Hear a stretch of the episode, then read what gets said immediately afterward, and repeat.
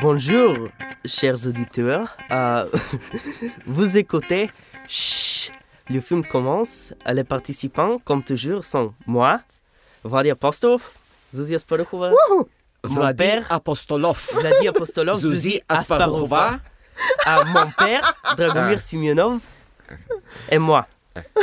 Oui, Pavel. Oui, oui. Bonjour! това, това е което аз мога да кажа на френски. Да, да живее франкофонията. Аз на, не разбрах нито една дума, но ми прозвуча адски красиво. Ето затова френски ми е един от любимите езици. И с моя гнусен български акцент. С, с това че... страхотен акцент. Той почти не се усети, така че ти между другото си готов а, да бъдеш част а, от а, новото френско кино. Някои пробиват в Холивуд, в американски филми. Ето... Uh, пачето uh, обаче ще защити имиджа на България в европейското кино, в френското кино. А иначе, твоята uh, прекрасна интродукция на модерен български казано uh, е за uh, разговор за френското кино като цяло. Обичаме ли го, любимите ни френски режисьори, защо най-добрия френски филм за последните двайсет години е режисиран от а, австриец, но после ще говорим дали е така изобщо. А, и конкретният повод е изобилието от френски филми по кината, откакто ги отвориха. Аз преди а, няколко седмици гледах а, Кръстницата с великолепната Изабел Юпер, която изнесе този филм. Ако не беше Изабел Юпер в тази комедия, преведена на английски Мама Уи или нещо такова, а, не, не мисля, че този филм ще да е толкова гледаем. Естествено, другия повод е а, течащия месец на френските комедии в а, Френския институт а, с а, най-новата реколта френски хумор. Много интересни филми в зала Славейков, която отново отворила врати. И до шести март има, има френски филми. А, всеки петък и събота по една прожекция на нова френска комедия. На шести март е министър на външните работи, който е много, много приятна политическа сатира. И естествено през април продължава програмата с фестивал на френския филм и ретроспектива на една от титаничните фигури на френското кино, великия Мишел Пиколи, който за мен е а, репрезентация на това френско едновременно арт и едновременно алфа-машкарство, а, този страхотен с цигарата. Бе, крещи Франция от всякъде. Не му трябва франзела, не му трябва кепе, не му трябва нищо. Той си е Франция. И той наскоро а, почина, и така че неговите филми ще може да гледаме.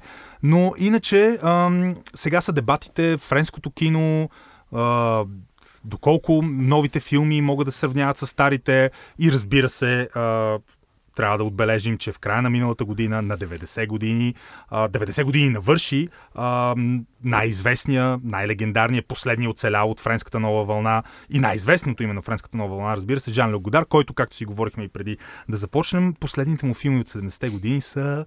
Мисля, че тук и, а, и Драго, и Пачето могат да кажат за какво говорим. Да, той е още активен, обаче повечето хора се държат с него, все едно е умрял. О, каква легенда беше на времето. Какво, ако имахме нов филм на Годар тази година? Имаме нов филм на Годар тази година, година, но нали, хората не се интересуват. Той вече е почнал съвсем да експериментира. А, не цели да привлича публика, особено англоговорящата публика.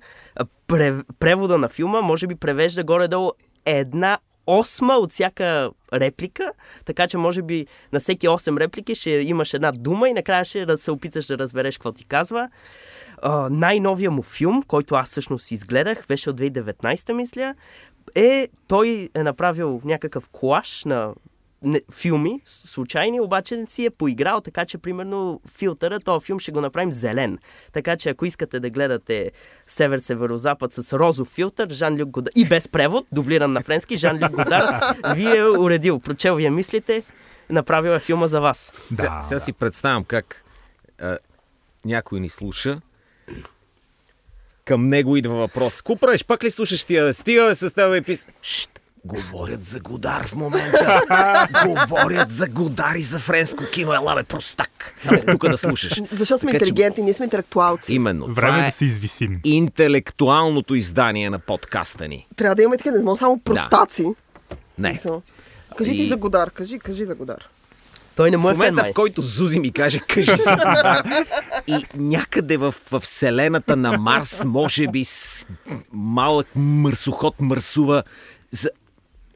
Хубаво е, че... Годар е останал там, където трябва да остане. Точно. И пожелавам му творческо дълголетие до сто и десет години да сменя филтрите на филмите си в каквито цветове катарактата му позволява.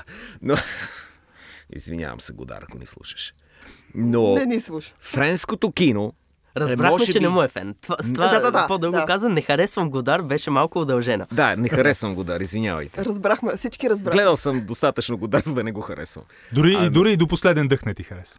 Аз само презрение. не го харесвам. А презрение не харесвам? Не, не, разбира презрение... се, че го харесвам, защото... защото... Аз трябва да го гледам. Ако не... А... Най-много мразя Юнфам е Юнфам, A Woman is a Woman. Това е Годар в най-дразнещата си версия. Лудия където... Пиеро е, има страхотни неща и не толкова страхотни неща. Там той е, е на такова ниво на курки, е съвременната дума, на playful, на игрив, на забавлява се, че просто ми става много досаден.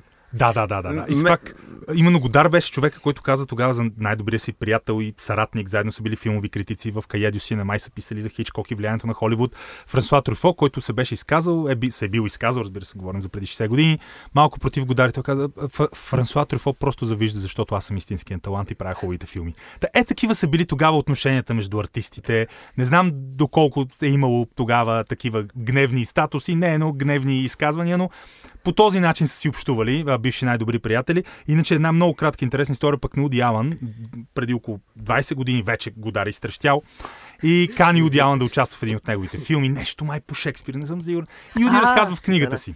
Да, и казва, а, отидох, заварих Годар по Хавлия а, с Пура, трима човека екип, той режисира. А, смятам, че това, което направи, беше пълна глупост. Никога не съм го гледал, никога не бих го гледал, но беше Годар Крал и се съгласих. Крал Лирп на Годар. деветдесетте, да, но беше Годар и се съгласих. И аз после намерих кадри между другото. Така че да. А... Аз имам и много... Е, когато питат Бергман... А, О, вика, да. Казват му, някои хора казват, че виждат малко Буñuel, малко Годар в твоята работа. Той вика, е, да. Буñuel, възможно е, нали, много хора дължим нещо на Буñuel, но ми е много трудно да си представя да. как някой би могъл да види Годар в моята работа и съм малко точно, засегнат. Аз точно. не мога да го понасям Годар. Бройте ме в Тим Бергман, сериозно ви казвам. Точните този... думи, на, преведено на български това, което после Бергман казва, Годар е скапана скука. именно, именно. Не, че Бергман Не, че не са Берна. Сеси с Фани и Александър. Кой знае какъв фън за гледане често пъти.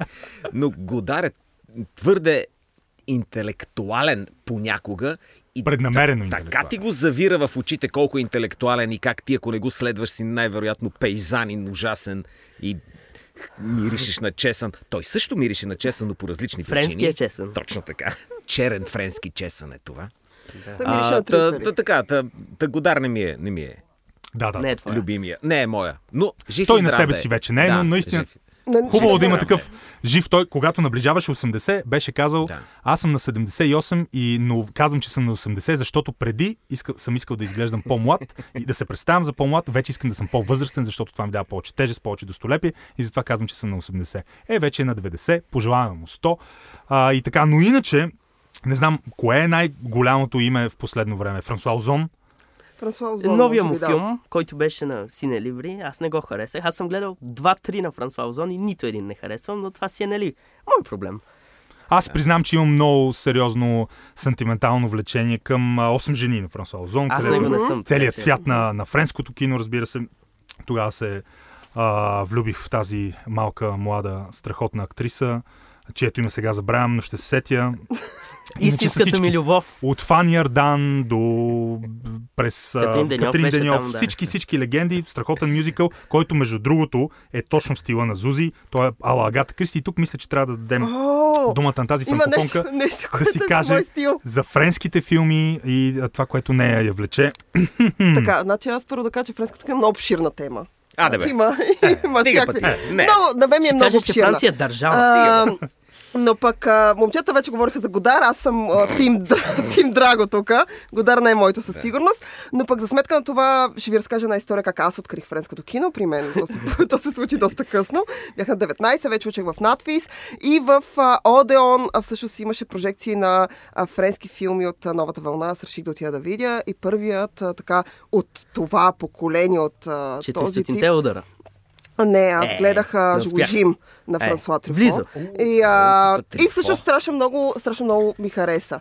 След което открих любимия си до този момент а, френски филм, Той отново на Трюфо, филмска "Нежна кожа". Това е един от филмите, чието финал много ме разтърси. Един от филмите, чиято драматургична конструкция страшно много харесвам. А, и всъщност Трюфо е един от режисьорите, от френските режисьори, които ми е ужасно любим. И а, така съм изгледала повечето неща. За съжаление, той не е творил много, умира много млад. А, но пък а, много харесвам. В смисъл, в един момент открих, че всъщност той, както Woody Allen се е снимал във филм на Годар, така пък Трюфо се е снимал във филм на Спилбърг. Близки срещи от третия вид. Кажа, Близки срещи от третия вид. Аз риск да звуча като а, малумен американец, който гледа само спектакъл и не се интересува в френско арт кино.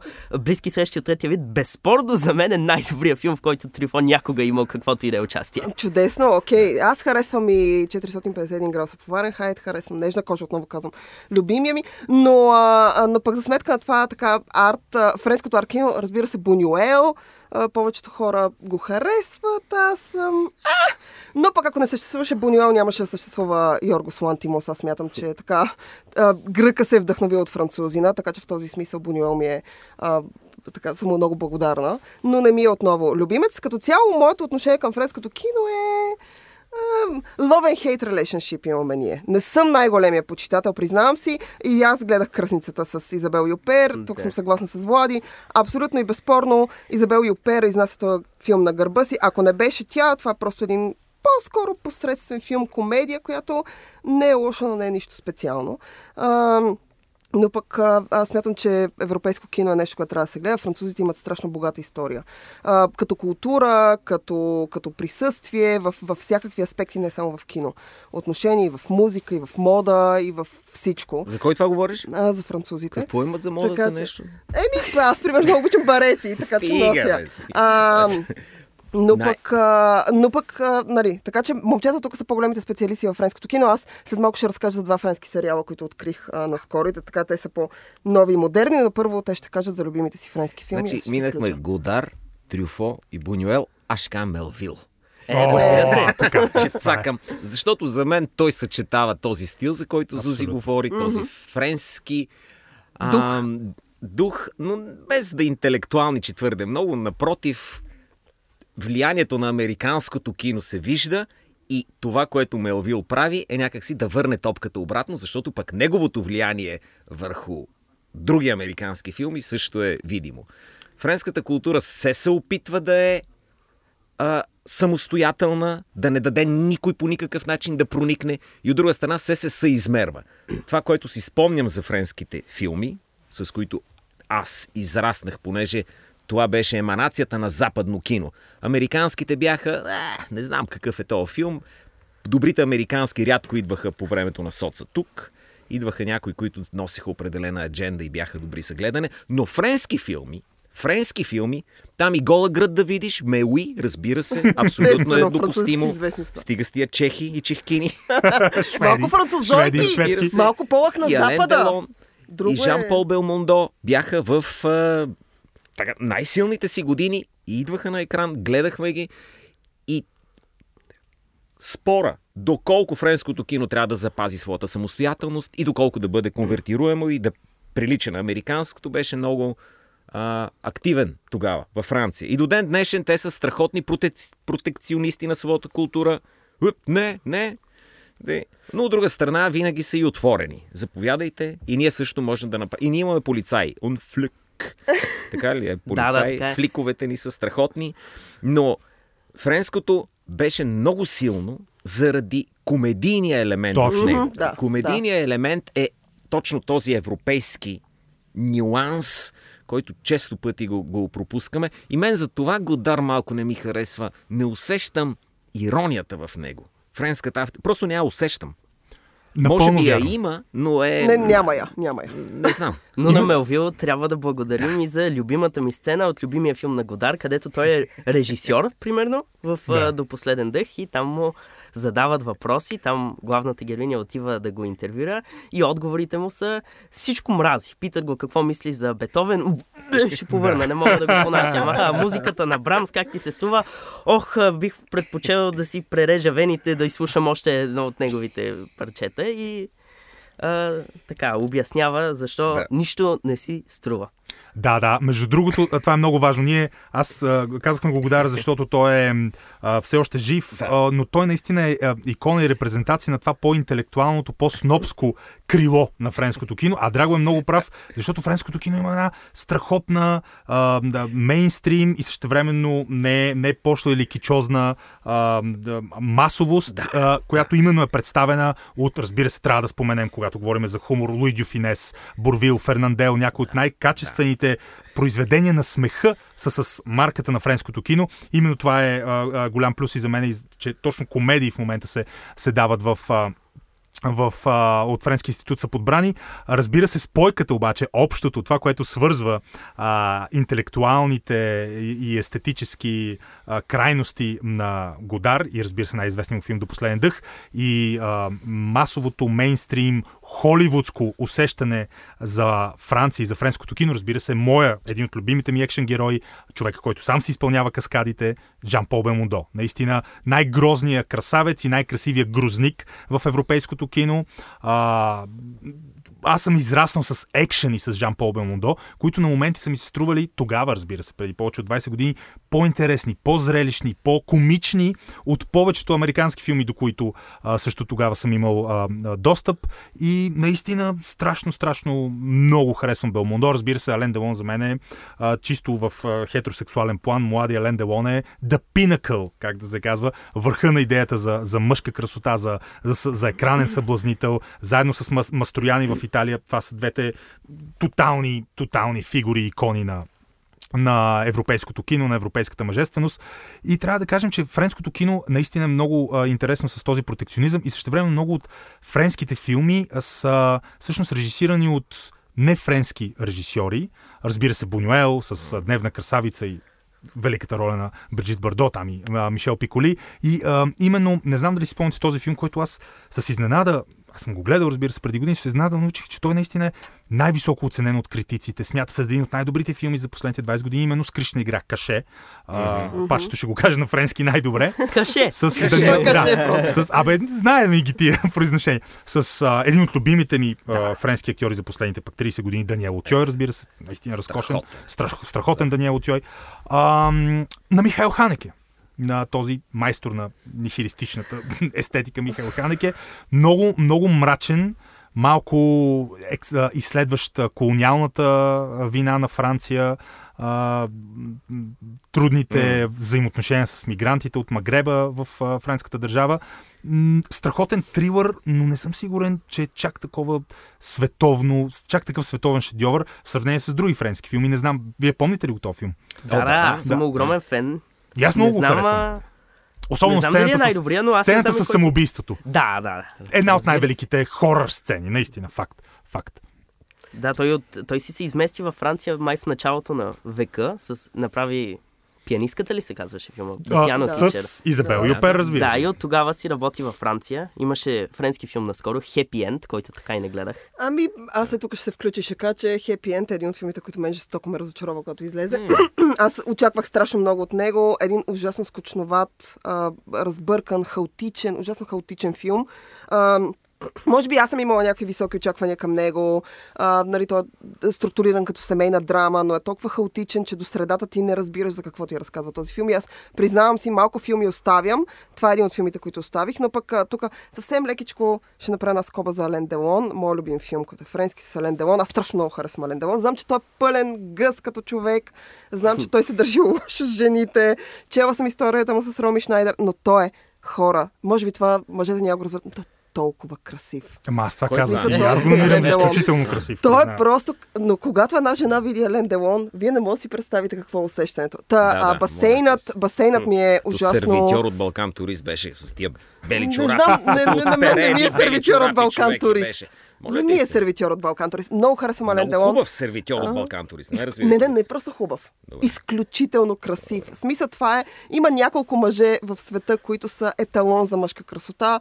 Пол Нюман и Ален Делон са абсолютните безспорни еталони за красота, сексапил и там, каквото се сетите. А, но "Басейнат" ми е изключително любим а, филм. Да, Озон, Има няколко... Не, не, не Озон. В смисъл, оригиналният шейсет и девета филм от шейсет и девета с Роми Шнайдер и Ален Делон. След което Озон прави "Басейнат", той няма нищо общо с филма от шейсет и девета. Аз харесвам... А, тази версия на Озон, смисъл. И вече след това Лука Гладанино адаптира филм от шейсет и девета и го прави в по-американски, той пък обича Америка, така американски вариант, нали, Гладанино е а, а, италянец. Но а, това, това е само моята скоба за Ален Делон, да си каже и за Озон, който аз всъщност доста харесвам. Защото... Аз само, да, само за басейна и там участва и тази моя любима. Людовинсън е. Много е, много е хубава. Да. Наистина, беше страх... тогава беше страхотна. Ами тя не успя. Не се... Еми тя мисля, че се ожени се... и си живее щастливо с... А... Не знам за кой е женен, обаче. Някой оженен щастливо да живее. Окей, добре. Но като говорим за женска гръд, там имаме една великолепна сцена с нейната женска гръд. Една до две, да не кажа три. Ами, една...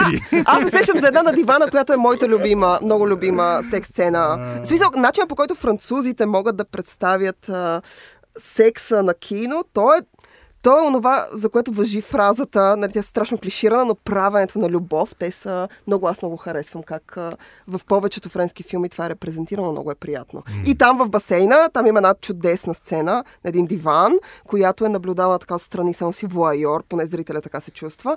Чудесно, чудесна да, сцена. Да, да, аз много добре си спомням а, тази сцена. А, а, ти ли няма да я помниш? С... ти ли няма да я съгласен с Зузи. Аз ще извадя една културологична теза, като дипломиран културолог, че френското кино би могло да се разглежда само по себе си или по отношение на американското, но задължително трябва да бъде гледано и спрямо италианското. Винаги. Защото тези две кинематографии Точно. европейски mm-hmm. са основни водещи, включително и битката между Венеция и Кан mm-hmm. е доста емблематична за развитието на европейското кино. Войната обаче ги поставя тия две страни буквално една срещу друга. И в един хубав момент свършва войната. Предвоенното кино на Франция и на Италия също е въпрос на, на разглеждане, но там има твърде много пропагандни елементи, че нечита на Мусолини прави съвсем, различни, съвсем различно развитие на италианското, докато френското се опитва да прилича на, наистина на западни образци, т.е. през океански, на американското директно. Но след войната в Италия започва така наречения неореализъм, който държи всичко да е вярно до, до невероятни детайли. Като Борат две. Дук... така е. Така Рим открит е. Град и Борат. това, е, това, е, това е аналогичен случай в наше село. А докато французите какво правят? Тяхната нова вълна е а, тотално различното. Експерименталното, накъсаното, нарязаното. И... Бе като последния филм на Ханеке, но, е... но по друг начин. Да.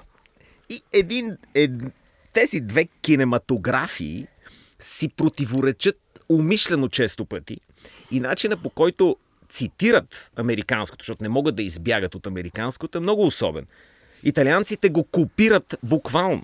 Вижте, Леоне, той въвежда нов жанр, спагети уестърн, който е имитация на американското. Французите никога, никога, никога не биха направили това. Те са страна победител и са абсолютно равностойни на американците и на всички останали.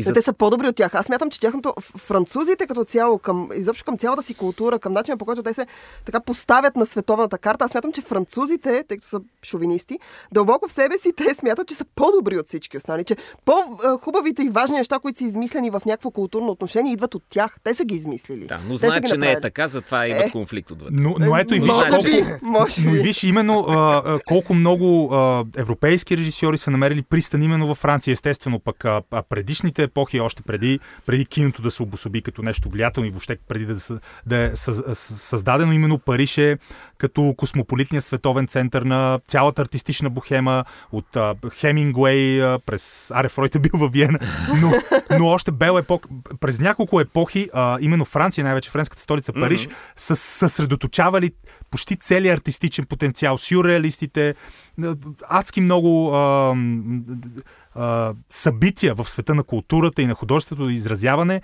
са, са, са били замислени, реализирани и водят началото си именно от а, Париж, така че аз мисля, че те имат известно основание да смятат себе си като един а, като една столица на някаква културна империя с неопределени неясни а, граници, но е много вярно и това, което Драго каза, е много интересно за тези сложни а, взаимоотношения, особено след войната, неореализма, френската нова вълна и всичко това сякаш почти в сянката на тази доминираща в световен план тогава, по-силно от всякога холивудска индустрия. Златната епоха на, на Холивуд. Наистина времена, които ми изглежда дали заради носталгия и дали заради това, че обичам много от тези филми, италиански, френски, американски от този период, наистина ми изглеждат като буквално по-големи от живота и осмислят до голяма степен цялата идея за, за любовта към киното.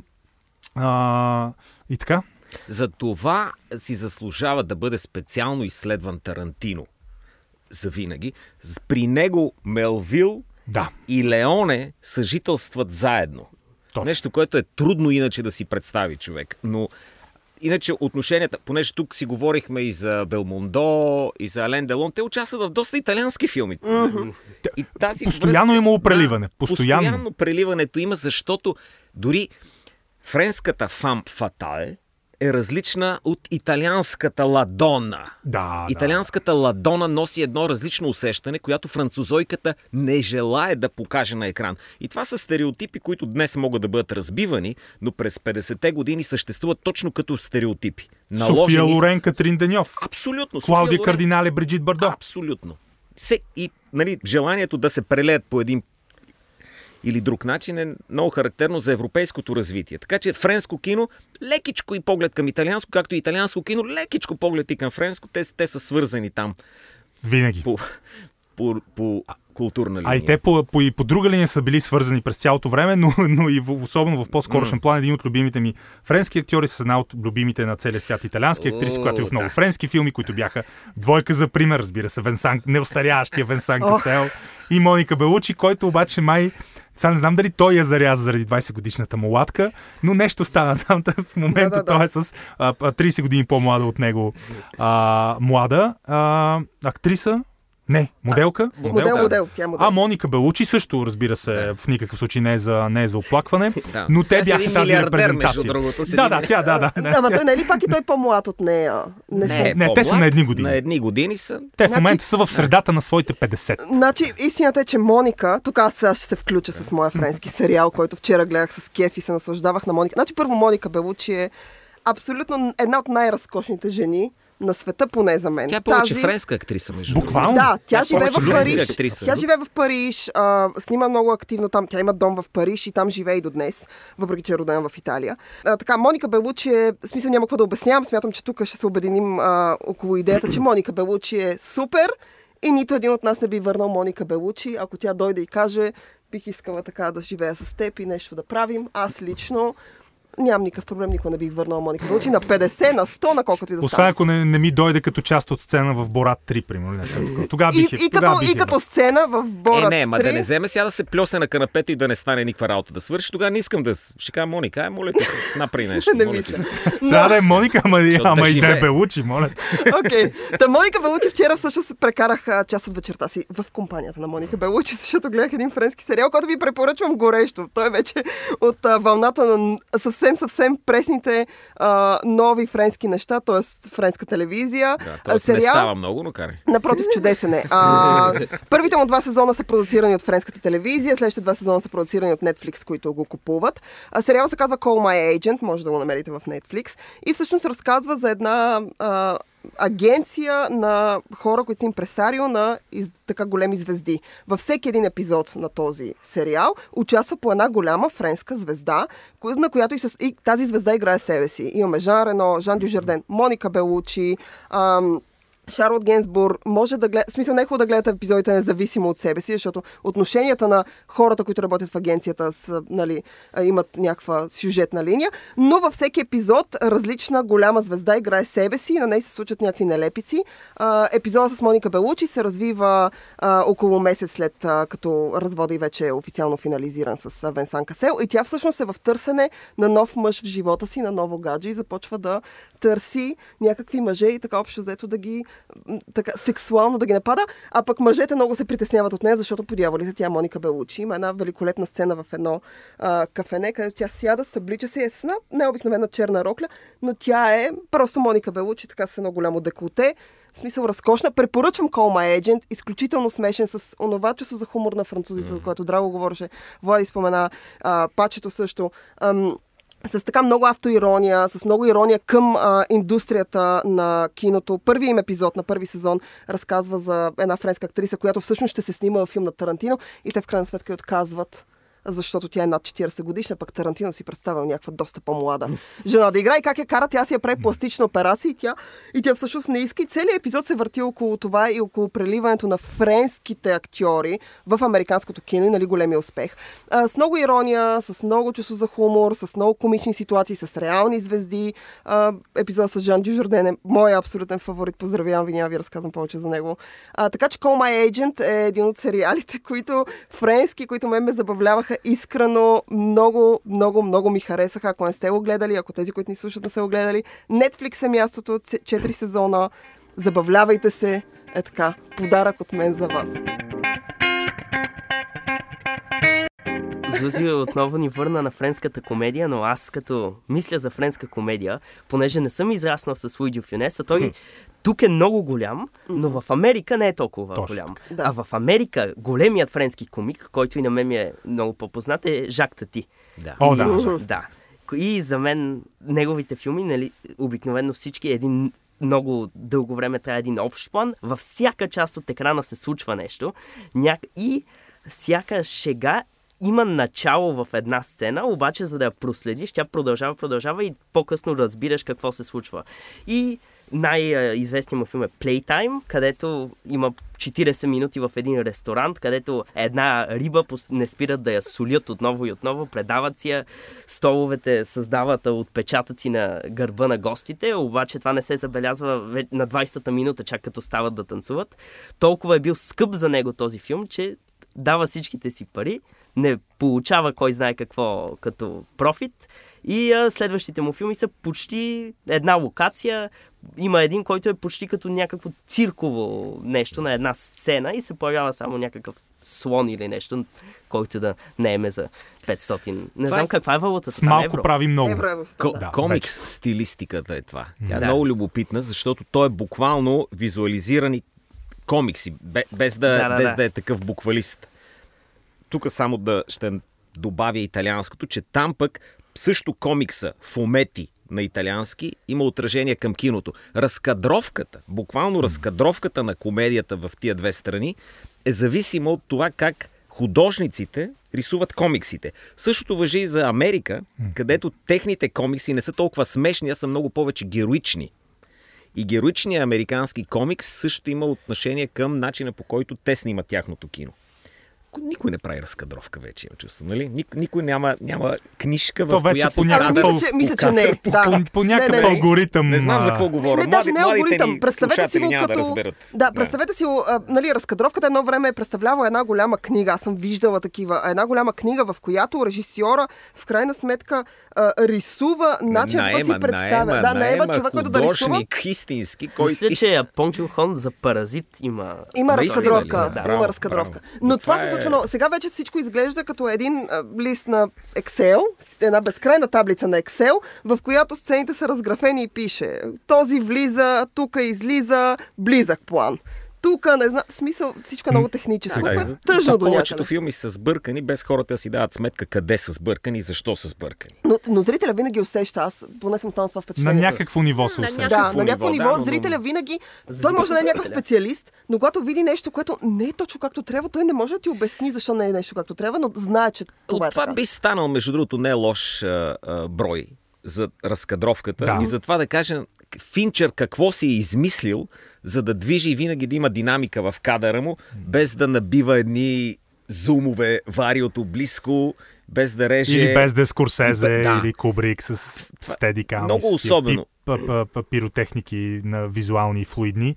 Наистина, да, да. да. Въпреки, че примерно Паник Стая беше стигна до някакви крайности с флуидната камера. Но, да, всички експериментират. Но в това отношение, френската школа в, в киното е едновременно хем разчупва, но има какво да разчупи. Тоест има основата, има ам, положената, как да кажа, закона. закона. И затова изучаването на кино в Франция си е вече а, с различно ниво на учене.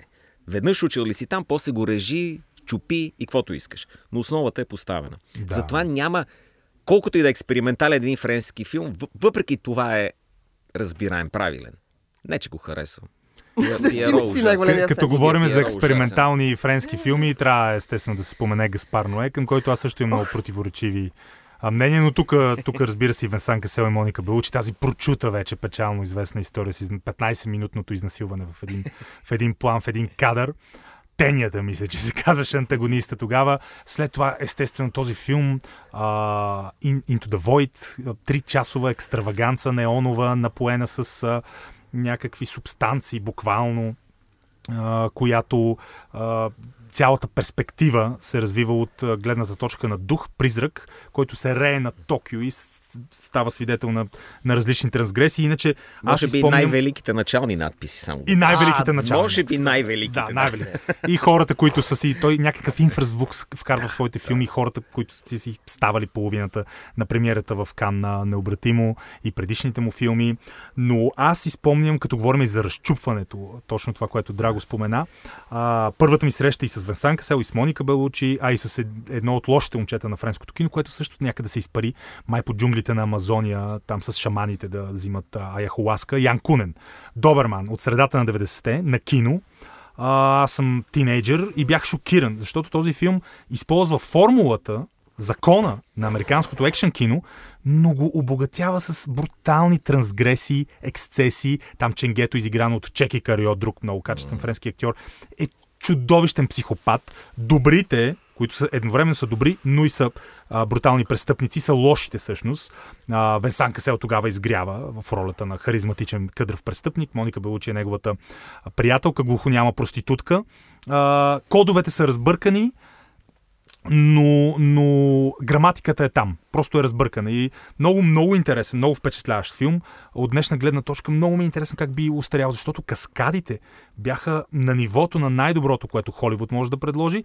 Плюс краен хумор, автоирония, самоирония и на моменти минаване на всякаква граница, дори и на, и на политическа коректност а, и на всичко останало. Така че френското кино винаги се е опитвало да... да... Не случайно имаме дори в хорор киното за, за един момент имаше това явление нов, нова френска екстремност. С няколко ключови хорор френски филми. Един беше с едни, с едни ножици, един беше граници, един за едно мъчение, с... с а... Да, мъченици един се каже Мъченици, Мартирс, едното беше Границите. Имаше няколко ключови френски филми, така наречена нова френска екстремност. А, и преди, естествено, тотално да бъде превзето от азиатското кино, целият разговор за, за хорър естетиката, французите се държаха много прилично за един период от време. Тук може Аз... би... А, само, само да се върна на Гаспар Ное, има една шега в а, първия му пълнометражен филм. Един срещу всички. Сюл контра Ту. О, да, да, да. Където... Той като цяло е много забавен филм, но има към края на филма се появява един надпис, а, който от публиката не може да изтърпи да. Определени сцени. Сега е момента да напусне. Да, точно така. Точно и всъщност нищо не се случва след това. Това е към края на филма, обаче хората да ги изгони. Обаче, как... много съжалявам, че не успя да го запази това за Необратимо. Защото ако след всичко, което се беше случило на Необратимо, съвсем към края, след като вече три четвърти от публиката в Кан си беше тръгнала, беше сложил този надпис, всички гледат и си викат, чакай, сега ни предупреждава. Тоест, то това е било лекото. Как... Да, да, да, сега предстои. И а, това ще ще е страхотна шега. За жалко, че я запази за по-мекия си филм. Великолепен провокатьор. Абсолютен. Е, е... Той, агент провокатор. Но ти не знам какъв надпис ти трябва за филм, който започва с разбиването на нечия глава, не. С пожарогасител. Къде трябва да го слои е, този надпис? Е... Би трябва да е самия надпис в, в, в началото. Не, не гледайте да, това. Да, това, да, това да мисля, създаде че... усещането, иллюзията, че нещо още по-крайно, да, че какво ли ми било. Шега, чакай, да, ние да. видяхме това и сега ни предупреждава какво е подготвил. А, чакай, аз това едва ми изгледах. Не съм като другите да си тръгна, ама сега е момента да бягам от тук. Тук е момента да се изфукам зверинно, защото преди много години имах възможност да говоря с Люк Бесон. О, аз се срещава с Люк Бесон. И ти ли във Франция? И ти ли във Франция? Не, аз, не. аз в Париж. У нас. Аз се видях тях в Париж. У тях искам да кажа. У нас, от тях. И Люк Бесон тогава, може би и на вас е разказал същата история, мръсникът му с мръсника. Абсолютен мръсник. На всички отива да обяснява. Никой не е очаквал от него да стане режисьор, защото нещата, които е харесвал, са били с Спилбърг и Скорсезе. Докато французите са казали какво? нали, приема в Френската академия. И Люк Бесон поема буквално лична отговорността за американизирането на, на късното френско кино. Да. Аз се чуя, когато ще споменем Люк Бесон, който истината е, че в а, неговите така ранни пикови години аз страшно много харесвам. Харесвам Такси, харесвам Леон, харесвам а, Пети елемент, всякакви неща. Да. Аз съм... Но те са американски да. филми, формално. А, да, да, да, американски филми. Дебютът му от черно-бели е да. последната битка с младия Жан Рено си е направил експериментален почти. Да, да. Но там има само една реплика, нали? Да, аз спомня, когато влязох в гимназията, в първия ми, в първия ми а, час по френски, учителя каза, сега искам всички да напишете какво знаете за Франция. И аз гледам, и какво знам за Франция? Ай, факова, не знам. Викам, аз се интересувам от кино, знам е тия френски режисьори. И почвам да избавям, той дал три минути, примерно. И пише някакви. И почвам да чета и казвам Робер Бресон. И в този момент учителя много гордо ме поправя. Вика, Бресон? Не е Бресон. Бесон е! Добре, добре, господин учител. Това е велико, да. Казах му, не, не, викам, той е друг, той е друг. Да, да, да, той е друг. Но... Урок аз... по кино за учителя. А, но аз се чуя, когато ще стигнем до Люк Бесон. И всъщност а, и френската комедия, и Такси, което за мен, смисъл съм, че е мега комерциален, даже на моменти чизи, но когато говорим за нова френска комедия и а, нали, това преливане в американското кино и комерциалното, това, което Люк Бесон в крайна сметка прави. И може би от а, така живите френски режисьори е най-комерциалният такъв, т.е. той не експериментира вече почти. Последният му филм с Кара Делевин и Дейн Дехан, заради който аз се срещнах с него във Франция. Ам, най-скъпия френски филм, нали? Най-скъпия френски филм, който е... Той просто, не че не гледаем, но е... Но защо би го гледал? Но, но защо, защо някой би правил този филм? Ако тръгнеш да го гледаш, окей, ще го издържиш, но защо би тръгнал? Не, защо изобщо някой би го правил? Като... Но той твърди, че това му е детска мечта, той е много харесва, базира на комикси и прочее. Да, да. Но, а, а, но пък, а, в крайна сметка, Люк Бесон е човека, който а, така има афинитет към... А, жени, към актриси, към млади хубави, жени. Към млади жени, най-вече, но Марион Котияр, благодарение на Такси, тя така става звезда, имаме Мила Йовович, разбира се, и естествено Натали Портман, която е дете, а, която участва в а, Леон. Така че в това отношение аз смятам, че а, Люк Бесон е важна фигура в а, френското кино, а, защото е, може би, един от малкото, които няма никакъв проблем, както каза Драго, да бъде комерциален. И да каже, ми да, това, което аз харесвам, и да, това, което аз правя. Такси, признавам си, ми е ужасно любима поредица. Гледала съм я безбройно много пъти. Винаги се смея, винаги ми е интересно. Ам... В него има много, коме, много комерциал, много взето от американското кино и същевременно има страшно много а, неща, които са типични за французите и за Луи дю Фюнес, например. Всички тия гегови а, сцени, гегови елементи, а, всички този безумен бърз диалог, който нали, е много специфичен за френската комедия, така че Люк Бесон е важно да го споменем и на мен той ми е, особено в там деветдесетте години, много, ми е много любим. Зузи каза Марион Котияр и аз се сетих, те са белгийци, да, но нищо за братята Дарден. Е, и техния... те белгии, нали знаеш Белгия колко е държава? А, значи те много искат да непрекъсно споменат, че са белгийци, не са французи, те са от Белгия. Това аз тук много... съм съгласен с Наджио Фараш, който в една велика реч в Европейски съюз. Belgium, which is a non-country.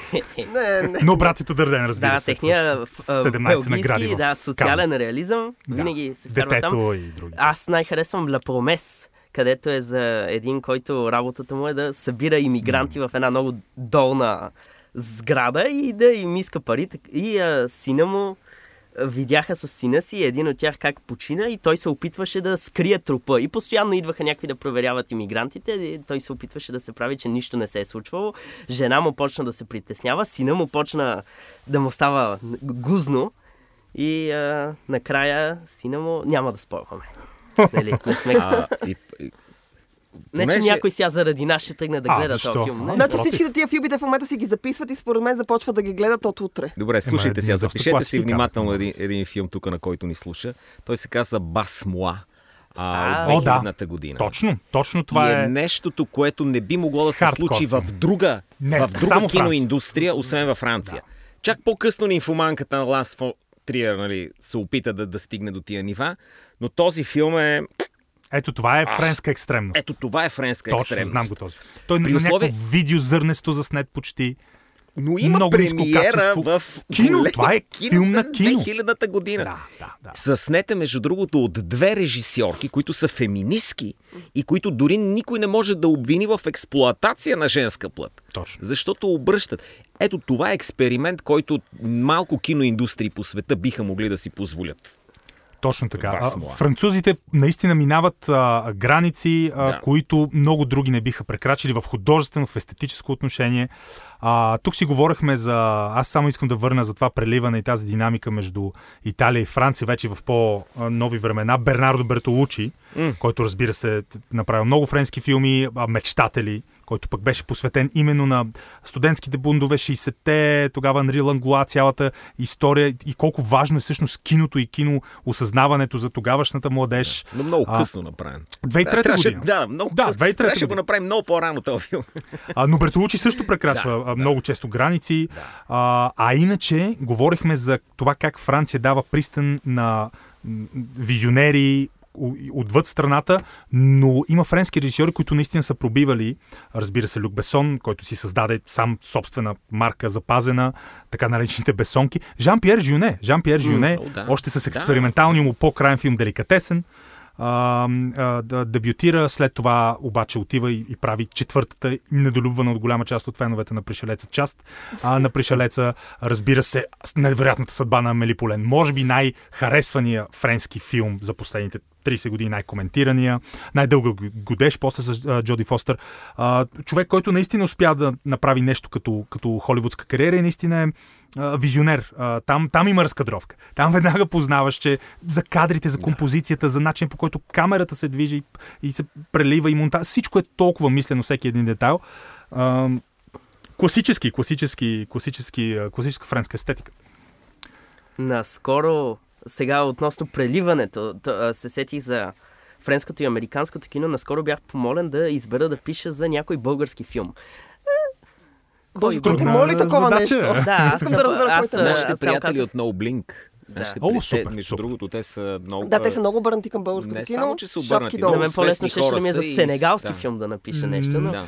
но, а, но пачката, да, избрах да... Drift, защото Drift е филма, който най-много ми, най-много ми позволява, освен че що го да читам, най-много ми позволява да не говоря за Drift, а да говоря за съвсем различни Всичките неща. Влияния, да. Да, и се опитах да вмъкна, че според мен успехът на Drift, освен че имитира чуждото, е и че се опитва да го постави върху някаква, да вземе нали, чуждата рамка и да нарисува българска картинка в нея. Точно. И това е част от традицията на нуара и там говорех накратко за примерно за японския или за британския, но френският нуар е много интересен. Той е... Доколко е нуар е много спорно, нали, не, тогава е наричан поетически реализъм, но вече когато... То нуар, всъщност и американските Френ... нуари не се наричат нуари през четиридесетте. Да, говорим, че е френски термина, но карай. Да, разбира се. Ето, да. Любими ми жанра да. с френски термин. И а, освен това пък, а, някои от филмите на Ренуар после стават а, класически нуари. Ла Шиан, а, Фриц Ланг, два негови филми прави, които взима малките нуар елементи, които има там и ги превръща в пълни нуари. Ла Шиан става Scarlet Street и Ла Бет Хюмен става Human Desire с... Кой беше от тритенто има? Гленфорд. Mm-hmm. С Гленфорд.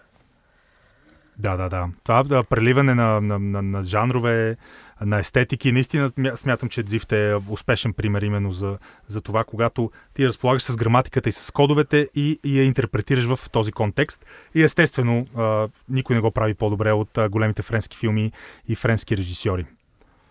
Добре, момчета, финални думи. А, може би Влади ще каже какво да гледаме от а, така панорамата на френското кино, за което говорих в началото. Аз всъщност отидох на една от а, панорамите, разглеждах програмата, а, отвориха кината и отворям да видя я какво има. И видях а, филма, се казваше Каприз Ooh. на режисьора Емануел Море и едни хора от много време ми го бяха хваляли, но те го гледали при някакви много схеми, които аз нямам достъп до тия схеми. Те дори не са обикновени торен сайтове, те са някакви простоти. Май в руските има yeah. всичко. И реших... Dark Web. Реших, Dark Web, реших да. това е моята възможност. И а, отидох и него да гледам, но преди това гледах един негов предишен филм, който по-лесно се намира, защото е продукция на Netflix. Oh. А, който ми хареса повече. Той е period piece, казваше се Mademoiselle du Jonquière, преведен много тъпо Lady J.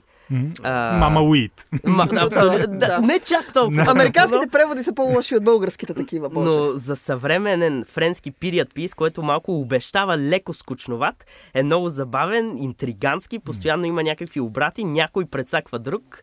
И а, бе, не, той е много по-финно комедиен от комедиите, които се пускат там. Следващия му е, нали, предишния му всъщност е ромком. Но... Да, да.